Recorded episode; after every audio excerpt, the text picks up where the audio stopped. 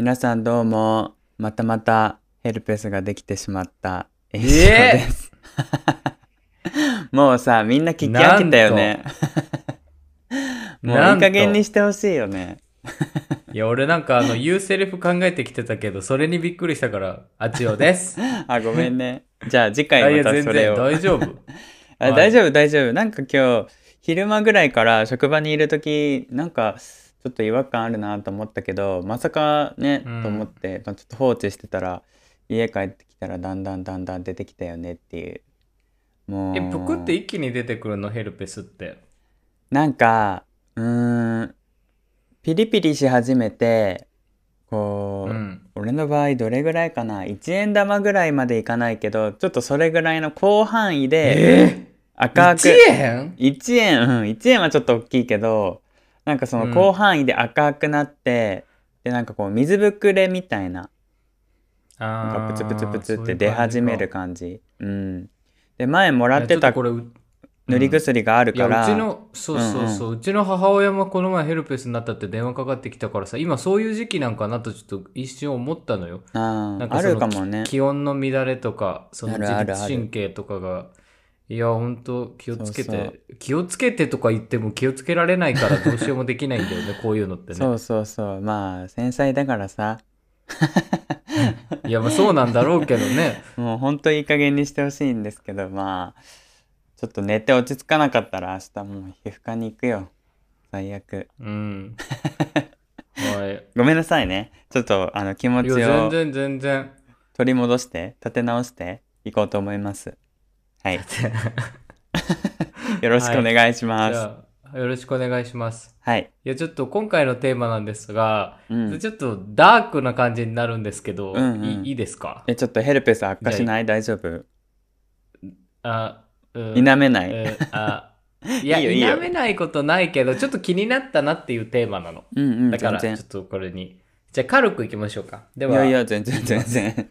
お願いします。えーあなたにとって毒親とはです。あーなんか見かけたそれ何かで。そうそうそう。そうなんかさ NHK だっけ？そうそうそれで俺もさなんかツイッターで盛り上がってるから、うんうんうん。なんか俺全然その言葉知らなくて、うん。最近まで。本当ここ数最近というかここ数年になって聞いた言葉で、うんうんうん。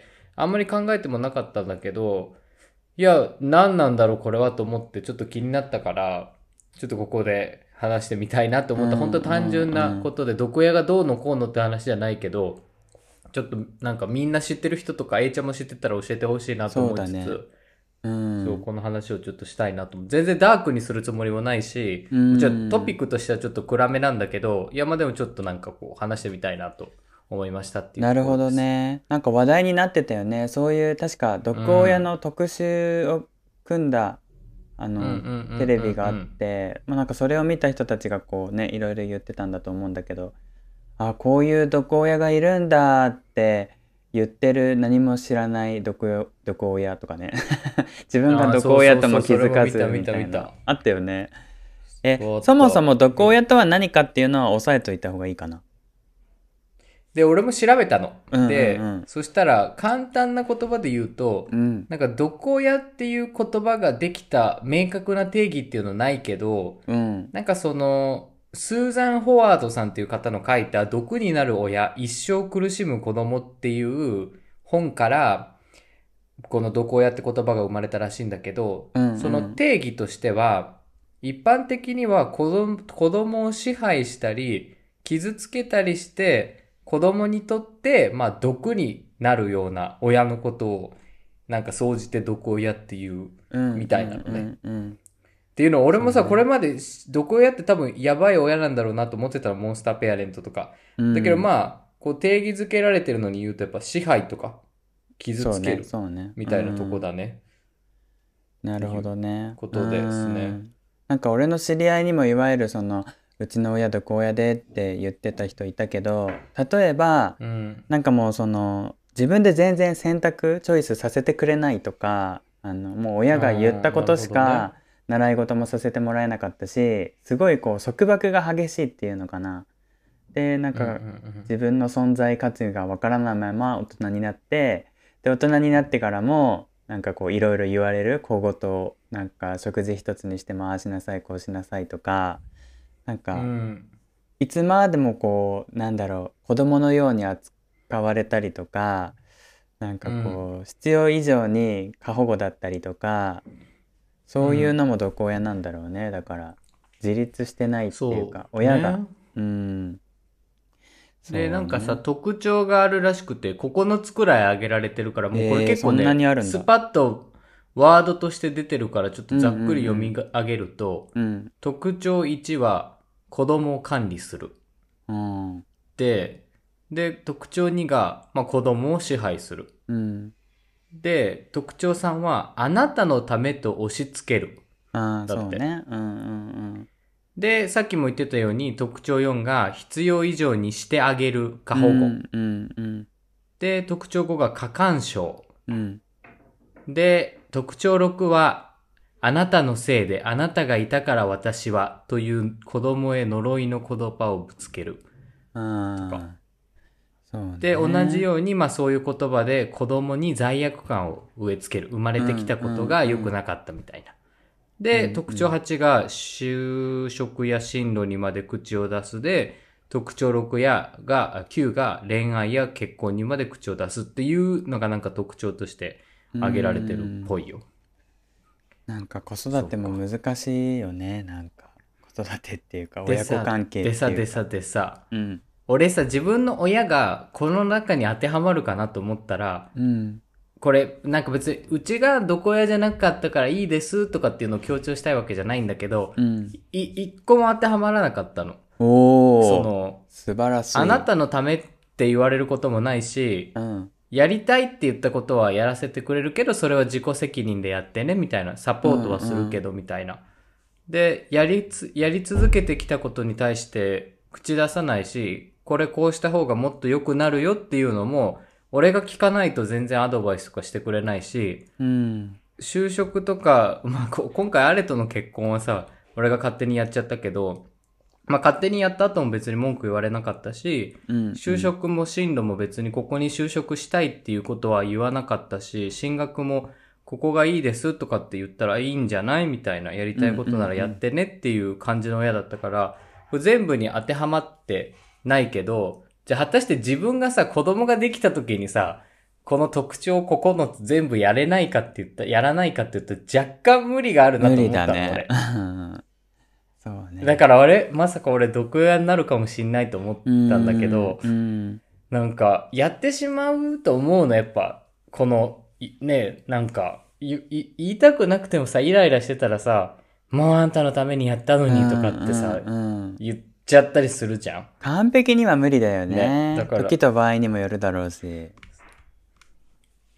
そう。だからさ、毒親ってどこまでをさ、毒という定義にするのかも難しいんじゃないかなって思うのね。俺専門家じゃないけど。うんうんそうねなんかちょっと話それるかもしんないけど俺もそうやってうなんかこう毒親に悩まされてる、まあ、俺より全然年上の人とこう話したりとかしてあ本当に大変だったんだろうなって思うし、まあ、今でも進進行形であなんかこう自分の子育てもあるのに自分の親からまだこうねいろいろ言われたりとかしてうん悩まされたりしてるのを見るとあなんかね本当こう生まれ落ちたところでこんなに運命とかって違うのかとかやっぱこう平等じゃないなとかいろいろ思ったりもするんだけど一方でなんかこれ別に毒親を持つ人たちをなんかこう非難するわけじゃないんだけどいつまでも、うんい。や自分の親は毒親でって言ってる人もなんかこう残念な感じがしたの。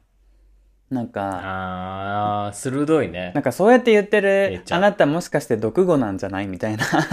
そこまでは思わないけあ毒ど語ね。そうそう。なんかこう、うん。自分のことだけ棚に上げて親のせいにばっかりしてるけどじゃあ本当に嫌だったら出ていくこともできたし反発もうちょっとすればよかったじゃんっていう気持ちもあるというかまあそれができない環境にさせられたからこその毒親なんだろうけどなんかこう、もちろん苦しさもわかるんだけどなんだろう。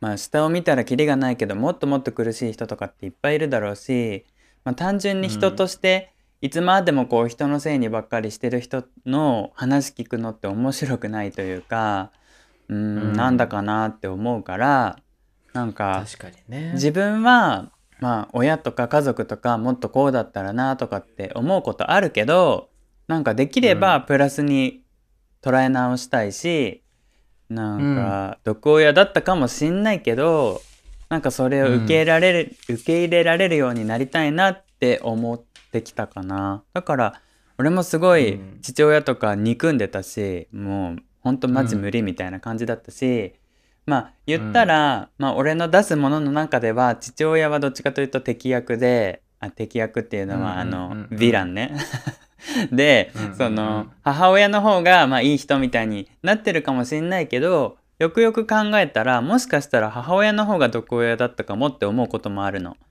例えば、うん。なんか自分のこうタイプにタイプ一つとっても「えーその人はやめた方がいいよ」とか服とかもうん自分が好きなもの買おうとするけど「えーそれなんかおかしい」って言われたりとかなんかうーん今でもそういうとこあるけどもしかしたらそれって 毒親気質あるのかなって思ったりもするしなんか本当あちおくも言ってたけど分類とかって難しいしその9つだったっけ、全部が全部クリアになるってことは難しいからうーん本当こうお互いの歩み寄りっていうか親は親でやっぱり子供にそういう思いさせないようにしていかなきゃいけないし、子は子である程度もう大人になって親の気持ちとか想像できるようになったんだったらなんかどこやどこやばっかり言ってないで なんかその、ね違う視点で見るようにするとかっていうのも大事なのかなって。なんかそれができないんだったらもう縁切るとかなさ、ね。遠くに行くとかさん。潔くそうしなさいよって俺はどっちかというと思うんだよね。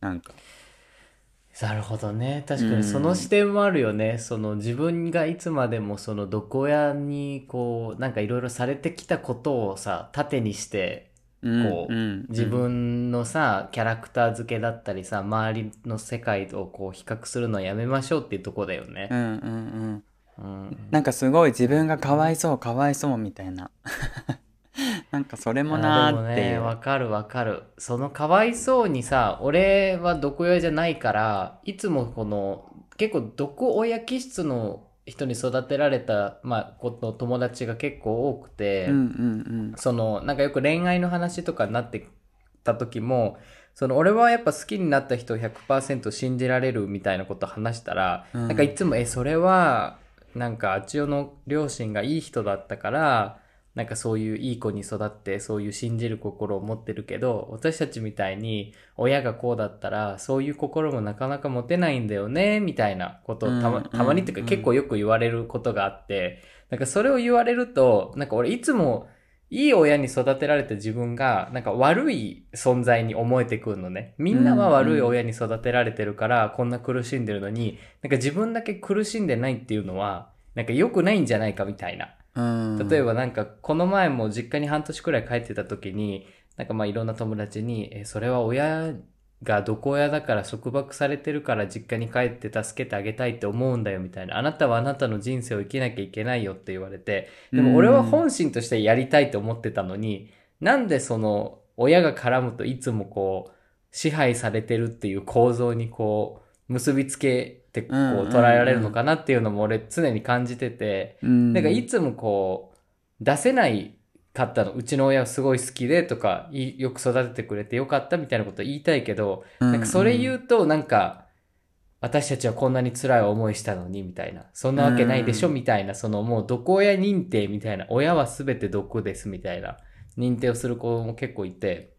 結構なんか辛いというかうん。話しててなんかこう美談を話すといつも嫌われるようにないるその風潮もちょっと嫌だというか、うん。だって正直自分が育ってきた環境をそのまま言うだけよね。なんか例えば幼少期セーラームーンとか着たいって言ったら普通にいいじゃん好きなら買ってあげるよとかって言ってくれたらそれはなんか本当に子供のこと考えてないみたいな社会の目をこう考えさせずに成長させてるから良くない親だみたいなことも言われるけど、うんうんうん。なんかでも俺は別にそこで、あ、親が好きなものを買ってくれるってなんて優しい世界なんだなって思って、ぬくぬくとす育ってきた自分が嫌じゃないし、うんうん。と思ってるけど、なんか毒親に育てられた子に話すと、いや、それはなんか親が放任主義とか、なんか気にしてないからそういうことするんですとか、お前に言われたくねえよって思そううんだだけど、よね。そうだよね。なんか、なんかいつも毒に関係づけてこう、ジャッジされるのが、なんか俺の中ではちょっと悲しいというか、うん。ちょっとなんかいつもモヤモヤするところがあるけど、だからといって、じゃああなたたち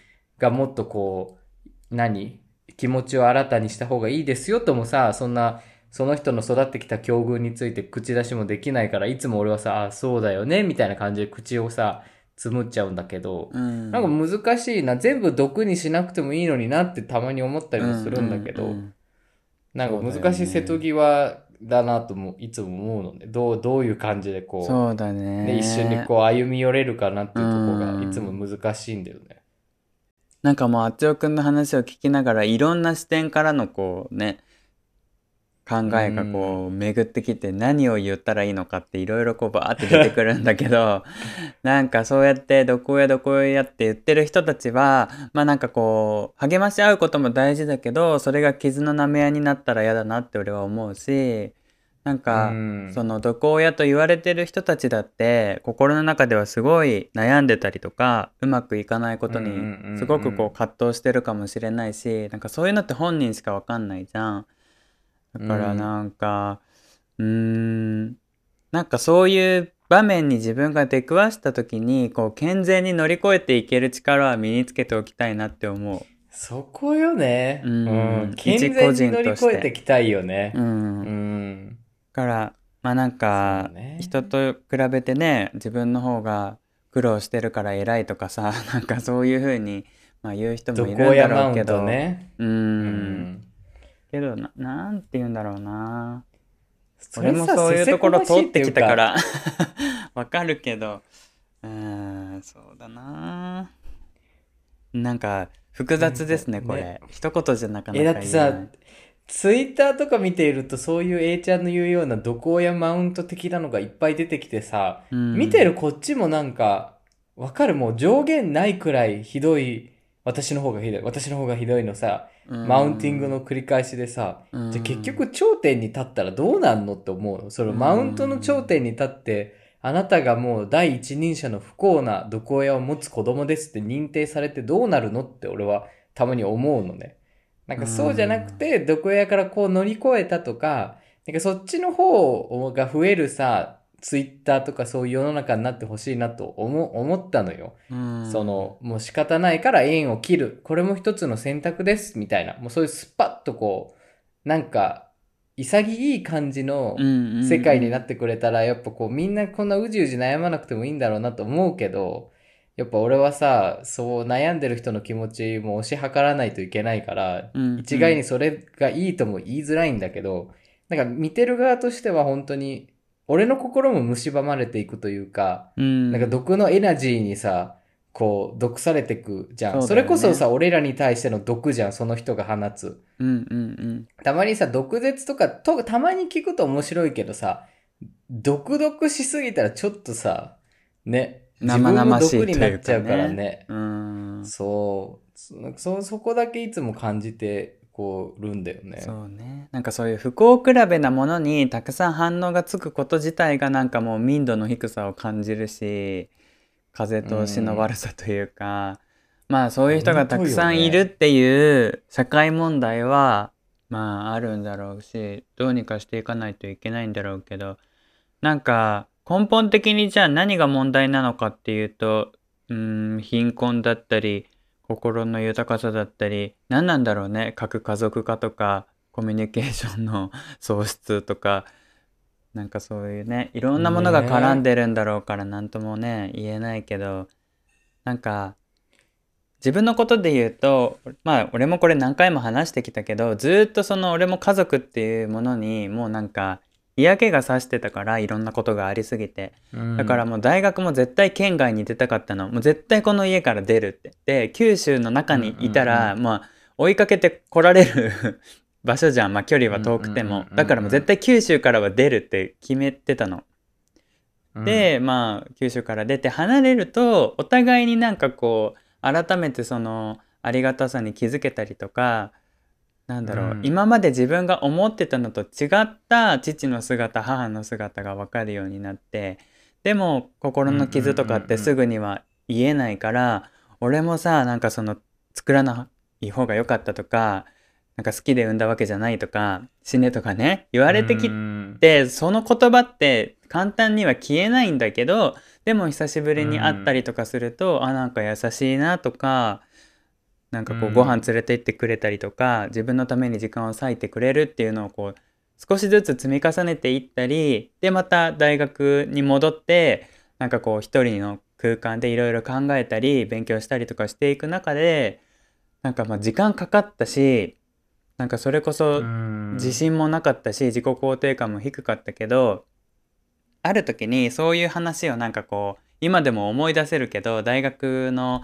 あのなんて研究室の外でもう夜だったんだけど、うん。なんかちょうど教員採用試験のための志願書かなんかを書かなきゃいけなくてで一回書いたんだけど、教授に突き返されたんだよね。なんかこの中にはん。お前の姿が見えないみたいな、だからまあうん。要するに無難なことしか書いてなくってその個性が全然出てないみたいな。でそれを言われてから、その自分の弟のこととかこうこういうことで悩んできたからみたいなことを入れるようになったんだけどでなんかその時に母親と電話して話して、なんかこう自分もモヤモヤしてたからこうなんだろう自分が生まれたところとか家族とかのこう家庭環境があんまり良くないからっていう話をした時に母親から謝られて「あなんかごめんなこんなところに産んで」みたいな、言われた時になんか、うん。あなんか母親にそんなこと言わせてしまうんだってなんか俺ショックででもう仮にもまあ、数字だけだけど二十歳超えて大人になったのにまだなんかそんなこと母親に言わせて自分まだこんなこと考えてるんだってちょっとショックだったんだよね。で、うんなんかそういう経験もあったからこれじゃいかんなっていうかうーん自分もやっぱりこう健全に家族と向き合いたいしいつまでも親とか家族のせいにしてる自分を変えたいなって、まあ、自分で思ったから、うんうん今の自分があるのかもしれないしまあそれこそねこの間話した吉村先生とかいろいろこう要所要所で支えてくれたりとかアドバイスくれたりしてくれた人がいるから俺もなんかこう、うん。前向きに考えられるようになったからなんかこう、まあ、長々と話してしまったけどそうやって今こう毒親とかで悩んでる人いやいやいなんかこういろんな人との出会いとかちょっと一歩引いて見てみるとか離れてみるとかしてなんかこうせっかくの家族だしまあ親は選べないけどさ、どこ親っつったってどこ親から生まれてきたんでしょっていうかもう仕方ないじゃんみたいな。まあね、そうだよね。そうそう、なんかむしろそれを強みに変えるぐらいの気持ちでなんか自分も毒親から生まれてきて毒持ってるからなんか多少のことがあってもそれで乗り越えていけるかもみたいな。なんかそういう合理化してなんかプラスに転換できるようになっていったらいいのかなって思うけど。だって親だけじゃないじゃん選べないのって。みんなそね。そう仕事だってさ職場の人選べないしさ嫌な人いっぱいいるからさ、なんかまあ親だからこそ傷つくっていうのもわかるんだけどなんかね。殺伐としててそれがすごく寂しいというかなんかそうね。まあ何とも言えない。でもきつい人は本当にきつい渦中の中にいるから俺が乗り越えた話とかどうでもいいとは思うんだけど、その人には届かないじゃん。いやそれこそささっきあっちおくんが言ってていやそれでもあのうちの親よりは良かったんでしょうねっていうふうに多分言われるだろうし、うん。栄翔さんはたまたまそういういい出会いがあったからだと思うけど自分はないですって言われるかもしんないけどなんかそう言われても俺には何もできないからやっぱりこう自分であの生きていく力っていうかそこからこう立ち上がる力みたいなものをなんか身につけてほしいなって思うというか。そうよね。ね。自分の人生だもんね。親の人生ではないっていうところだよね。そうそうそう。そうなんか卑屈にならないでほしいというか。っていうね。うそうねいやー。自分がなんだろう。解読役になる勢いでさ成長していくしかないっちゃもうねみんなの解読役な下剤じゃない下剤って 解読って書いてそう解読ね。そうあの、俺、はじめあれ言いそうになった、あの、あの、下剤。下剤ね。それはしたかな。下剤剤。そう、うん。そう、解毒薬ね。そうねそう、解毒薬じゃないですね。はい。うんうんうんまあそこのね、解読役って言って笑っていけるような世の中あ、になりたそいうですそうね。ね。そうね。うんもうね、ポイズン、ポイズン。そうそう、うんもう、ポイズンの存在さえなかったかのようなバカバカしい世の中になっていくのがなんか面白いけどね。うん。うん。あの、毒を持って毒を制しましょう。ね。そうね。それがいいかなはい。うん。まあよくわかんないけど、あのー味方であることは変わらないというか、本当そういうね、大変な思いをしてる人の、あのー支えにはなりたいなと思うけど、どうかこう、自分で自分をこう追い込めないようにっていうか、まあ、そう楽観的にね、あのーなれる時はなってほしいなというか。うんはいちょっとこの、この数分では、あの、なんかこう、うまくまとめられないですね。複雑すぎて。いやいや、もう、もうこれで十分でしょう。いいね。ですかね。十分でしょとか言って。うんうん、まあまあこういうねちょっとこう明るい感じで終わりたいですしね、そう、解読してみんな解読して、うん解読しましょうね。こパズルを解読するようにね。そうね。はい。はい。ありがとうございました。ということでいや今回のこちらこそ。テーマはあなたにとってえー、毒親とはでした。はい。皆さんにとってのうまいものが見つかる手がかりになったでしょうか。質問やご感想などたくさんのお便りお待ちしております。お待ちしております。一番うまくてまずいものそれではお便りを紹介します。ぷーちゃんさん、えいしょうさん、あちおさん、いつもありがとうございます。一人語り、楽しんで聞いています。夏の一人語りですね、はい。えー継続って難しいですよね。でも、やめることも結構勇気もいるし、難しいです。同じ仕事をずっと継続している方、尊敬です。数年働き、ある程度慣れてくるといつも壁にぶち当たり、自分の能力のなさを突きつけられ転職している私です。そして、えーこの後、あちおくんがさ、確かこう、遅れて気づいたことのところで、眼科のことを名医者って言ってたっていう話があったと思うんだけど、えーそのことについて、我が家も名医者でしたよ。今でも我が家は名医者ですって。ちなみにね、うちも昔は名医者って言ってた。まあ今でも言うのかな？名医者って言ってたよ。うん。うん。なんかさ、都会に出てさ、みんな何名医者みたいなことちょっとかまととぶって私は教養がありますみたいな感じで俺のこと批判してきたけどさ、結構言ってる人いいんじゃんと思って、実はお前らの家族の誰かも言ってんじゃんとか思ってたけど、あまりにもなんか俺さうん、それよりも、名簿って言った時に、何名簿ってって言われる。え、物メモじゃなくて？俺は名簿って言うんだけど、え目のイボで名簿。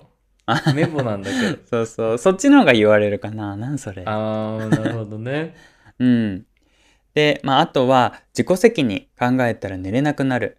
生きていたら生きているだけで自分のやったことは自分に戻ってくる。それでもう自己責任果たしてるかと。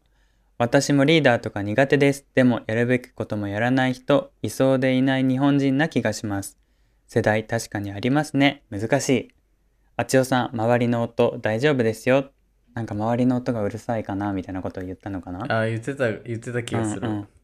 これからも飲まず楽しみに聞いていきますので続けてくださいねということであの一人語りのねいろんなエピソードのことをこうまとめてね要所要所コメン。トをくださいました。ありがとうございます。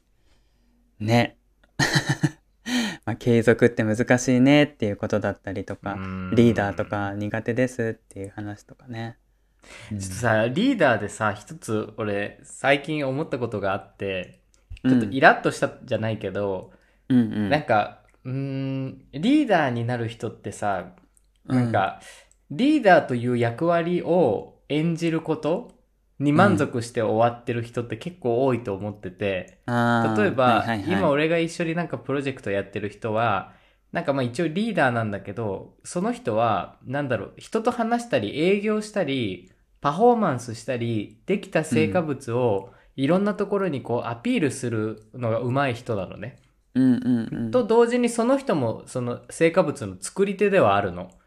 だけど、なんかその人一応そういう役割を担ってるから、自分は一切作らないで、俺たちにその作る作業を丸投げしてんの。で、うんうんうんできた成果物を、まあそういう公の場で発表したりとか、こういう風にこうプレゼンしたりとか営業したりっていう人なんだけど、なんうんか一度もプロジェクトが始まって、一回もその人、その俺らのプロジェクトの中で一回もその成果物を出してないのに、ななんか俺はリーダーという役割だから、これやらなきゃいけないから、ごめん、時間ないから、みたいな。でも他の人も違う仕事とかしながら作ってるはずなのに、なんかその人はその役割だけをやるのね。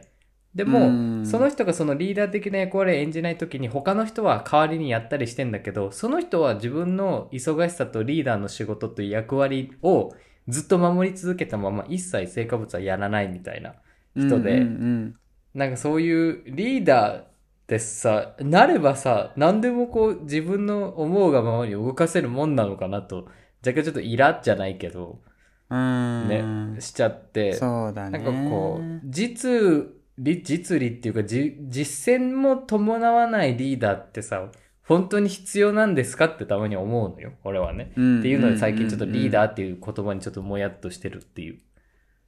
そうだよね。ただそんだけなんだけど。うん。うん。うちの職場でもさまあリーダーというか上司いわゆるこう、うん。みんなの中ではちょっと位が上っていう人。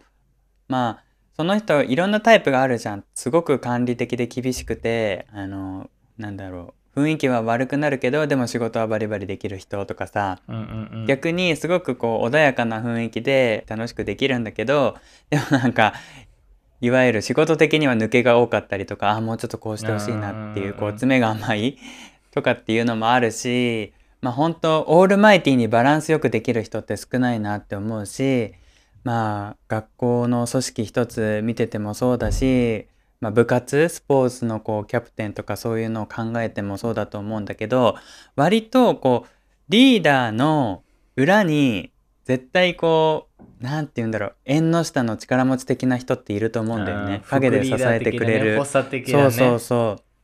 で結構そういう人の手腕の方が大事っていうかなんか、例えば秘書とかそういう人の手腕って結構大きいと思うしなんかリーダーってまあさっきのあっちおくんの例で言うと成果物はないかもしれないけど対外的なそういうアピールとか上手だったらそれはそれでねなんかこうセールスとしては成り立ってるのかもしれないしでうん。それ以外のところはあちおくんなりそのね作るのが上手な人たちが補ってるっていうなんか中はぐちゃぐちゃかもしんないけど外からするとすごくいいところに見えるっていうのもなんかこう組織として成り立たせるためには大事なのかもしんないし、まあ、逆にほら中のね人間関係とか成成果物がすごくよくできてもその売り出し方が下手くそとかだったら成果は上がらないわけじゃん。そうなんよね。そうそうそうねだから相反する人をそういうサブ的なサブ的なっていうかその右腕として置くというかこう切れる人がそのリーダーのちょっとそばにいるとだいぶ違うのかなっていう感じはするよねなんかバランサーというか。一個さ、クソエピソードがあってさ、そういう対外的なアピールの時に、その、まあ、お客さんから、そのリーダーが、あなたはなんか、結局この組織で何か作られたんですかって聞いた時に、一個も作ってないじゃん、そいつ。なんで、なんか、うんうん俺らが作ったやつはこれ作りましたって自分の作品ですみたいな言ったの。うんでもその人作ってないんだよ。制作者違う中の人なのに、その人リーダーで、お客さんから営業の先の人から、あなたは何か作ったんですかって聞かれて、自分が作ってないって正直に言わずに、なんか、あ、これは自分が作りましたみたいな、やって他の人が作ったら、カスじゃない そこそれはやばいね。いや、なんかそう、なんか、え、確かにいいよ、うまいからいいんだけど、なんかそれはやばいでしょと思ったらさすがに。なんか利用されてる感が否めなくて、俺らは。うんうんなんか、疑心暗鬼なんだけど、いやもう仕方ないよね、そういうのうまいんだから、と思いつつ。うん。そうね。まあリーダーってリードする人だからさそういう人についていきたいってやっぱ思わないじゃん。ついていきたいって思う人がやっぱりリーダーであるべきだから、こう自分で選んでリーダーになりますっていう人よりはこうやっぱりね周りから認められてなったリーダーの方がなんかいい気がするね やっぱりね。いやもうまあうんいいんだけども、俺はもうどうでもいいんだけど、なんかちょっとさ、それは、俺じゃんね、ゴーストライター的な役割になりたくないじゃん、誰だって。うんねねまあ、だからみんな選挙に行きましょうっていう話だよねリーダー決めるねれですわ、マジで。うまい、まあなんか反映されませんけどねなかなか。うん全然反映されない。うんということでなんかお便りからかなり脱線した内容になってしまったんですけれども。あのちょっと深い話につながるお便りをありがとうございました。ありがとうございます。はいまた今後も自由にあのお便りいただければと思います。プーちゃんさんありがとうございます。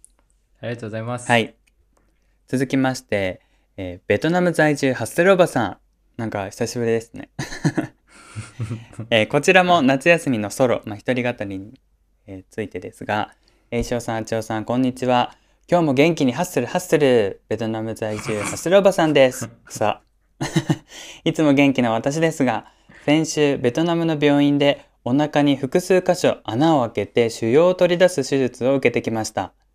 えー出血が多く手術が終わると尿道カテーテルの他に出血を排出するため右腹部の中に10センチくらいのドレーンチューブが刺さっていました。ええーそのチューブを抜くのは麻酔なしだったので、ーとにかく痛くてご、めんごめん、声大きくなやっばいね。うん。看護師さんに、痛い痛いと訴えていたら、リラックスするために音楽かけてもいいよと言われ、手術前まで聞いていたうままずを再生しました。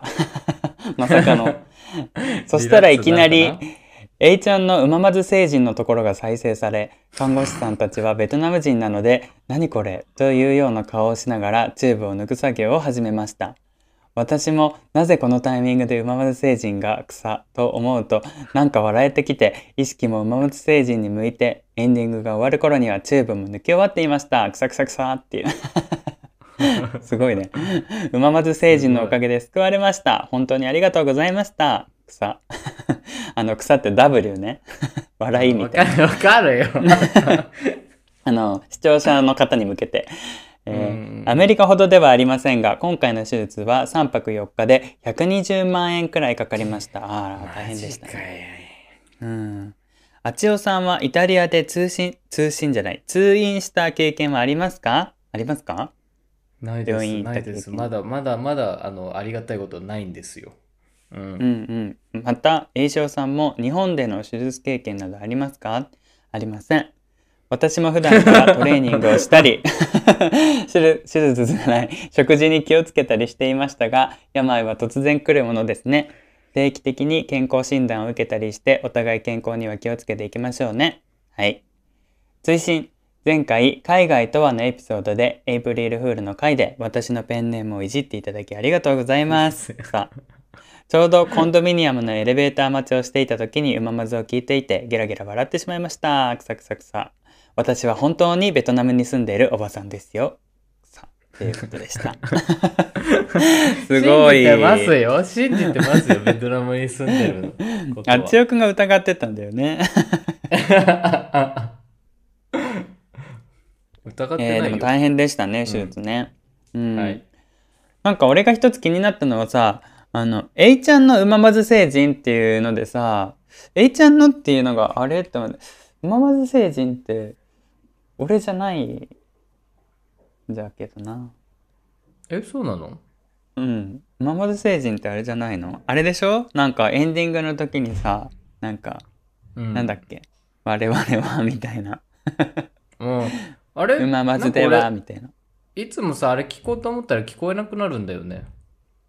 え、そうなの？うん、なんかあの、電波障害があってさ、聞こえなくなるんだよね。うん。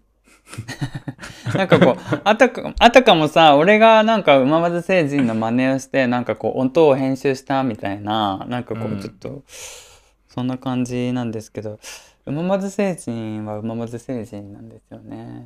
俺、聞こえないんだよね、そのパート。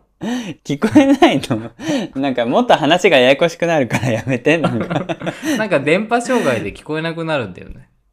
えー、っていう、まあまあまあ、冗談はこのくらいにして、まあでもこういうね、あのー手術のね本当にこう、うん危機迫るじゃないけどさ、あの、大変な時にうままずを流してくださって、なぜあれが出てくる本当に本当に、ありがたいですね、うんベトナムで。。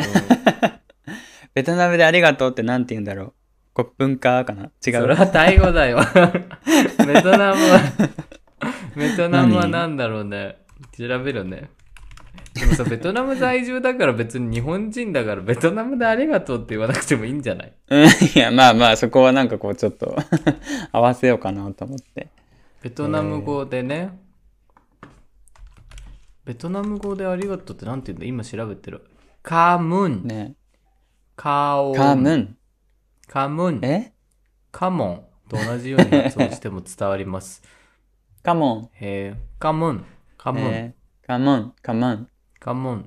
わかんないけど。でも、O と N の中にコンマがあるから、発音記号的にちょっと短いのかもしれないね。あーカモン。カモン。って感じわかんないはい。あの、ベトナム料理美味しいよね。フォーとか。あのああと、パニーニ、パニーニじゃない、ババインミーか。あのバインミーねバインミうんあの、あれでしょパンに挟んでる、なんか、ー。まあ、サンドイッチね。サンドイッチ的な。うんうん。え、まあ、俺行ったもん、ベトナム旅行、あの、ホーチミンに。すごい良かった。うんうんあの、なんだろう。ね、結構さ、ベトナム、ベトナムしてるところあるんだけど、その植民地だった時代の名残があって、確かフランスの植民地だったのかな？なんかちょっとフランス様式の建物とかが混在してて、すごい良かった。えー、そうなんだ。ハッスルした？たハッスル、ハッスルしてない。えーちょっと真面目に答えてよ。あ、その時ハッススルした？ルハッスルして、えあのその時ちょうどその女の子二人の友達と行ってて、なんか気づかない間に入ったバーがさ、ゲイバーでさ、なんかここ男の人多いねみたいなこと言ってて、なんかめっちゃナンパされんの。であれどういうこっちゃろうと思って、それまだ19歳か20歳の時で、誰にも髪打ち明けてない時だったから、後からうんうんうん Google のレビューで調べたらゲイバーだったっていうので、知らずもがなハッスルしてたかもしれない。そういう意味のハッスルね。そう。へえでもね、こんなハッスルおばさんさんでもさ、突然ね、こう病になって手術をするっていうことだから。ハッスルおばさんさんでもさ、ってなんか、あたかも知り合いのように言ったけど、そうね。いや、だってさ、あの、あえて3をつけたのよ。ハッスルおばさんでもさって言うとさ、なんかちょっと、ちょっと失礼かなと。そうだねハッスルおばあ様、うんハッスルおばあ様でもさっていうふうに言え奥ばいいわ様。ねちょっと気をつけなきゃいけませんね。ということで、海外だと手術代もね、高つくし、まあまあまあ、あの、今お元気でしたら何よりですけれども、ね、これからもぜひねあの、たくさんうままず聞いて、ベトナムでもこう流していただいて、うんはい、お願いします。お願いします。うままず星人もきっと宇宙から、あの、ね、聞いてくれてると思うので、喜んね、でいると聞こえ思います。ないけど俺は。うん。うん。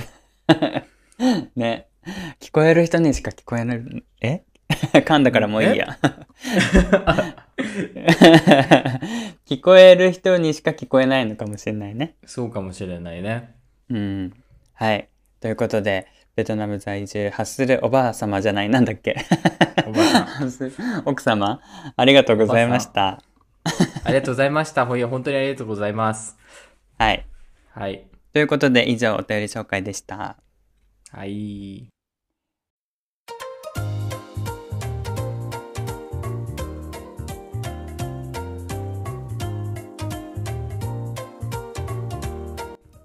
はい。はい、それではエンディングです。えー前回の2択、前回だったかな？まあなんか収録が重なってあんま覚えてないんだけど、あつよそうですねくんが肉と魚って言って、ね、うん。俺が動物園か水族館かって考えてたよって話をしたと思うので。今回はそれでいこうと思います。あつよくんはどっちがうまいですか？うーん日本なら水族館海外なら動物園。えー、なんか詳しく聞かせて、その理由を。えー、なんかね日本の動物園ってなんかちょっと、うん、あんまり種類が少ないというかやっぱ楽しみにかけるというか、やっぱこうちょっとさ 赤道付近の国の動物園とかに行くとやっぱもう豊かだしそこがもう一個の観光名所とかになってたりするからやっぱ規模感が違うんだよね動物園の。うんうんうん。だからそれを比較するとなんか日本の動物園って確かにちょっともうちょっとち規模がちっちゃいかなと思うんだけど水族館はなんかピカイチ綺麗なのが多いのよ。なんか設備も整ってて。だからそういう意味でうんうんうん日本だと水族館が好き八景島シーパラダイスとかさあ池袋の水族館とかいろいろ結構綺麗に整ってるとこ多いじゃんうんうん、サンシャインシティとかね。うん。そうそうそうだからそうそんな感じですそんな感じですか。私はですね、あのこの間魚がいいって言ったばっかりなんだけど今の気分は動物園かなと思っていて、うー。ん。う。うん。ん、もちろん水族館好きだしなんかこうちょっと癒されたい時は行きたくなるし、まあ、雨の日でも楽しめるじゃん室内だからうん水族館、うん。うんまあ基本的にね。だからまあ水族館の方がよく行ってるかなっていう感じはするんだけど、まあ、最近ご存知の通りヘルペスができたり自律神経乱れたりラジバンダリみたいな。だからこうちょっと動物に癒されたいかなみたいな。理由で動物園です。ああ、そういうことね。可愛らしいちょっとアニマルたちに。なんか鳴ってる臭くない動物園って？聞こえる？なんか今パトカーがなんか。え、聞こえない。あ聞こえない？止まりなさいうん止まりなさいみたいな、言ってんだけど。いえ、じゃあまさはい。かすごい危険なエリアに住んでるの？やそんなことないけどね。なんかよく救急車とかパトカーとかな なってますね。まあまあまあということで皆さんにとって動物園と水族館どちらがうまいものだと感じますか？よろしければお便りフォームうままずポストもしくはメールアドレスうまくてまずいアットマークアットマークって言っちゃったアットマーク gmail.com からお寄せください。ということで今回もありがとうございました。また次回お会いしましょう。番組アンカーはエイシオとあちよでした。バイバイ。バイバイ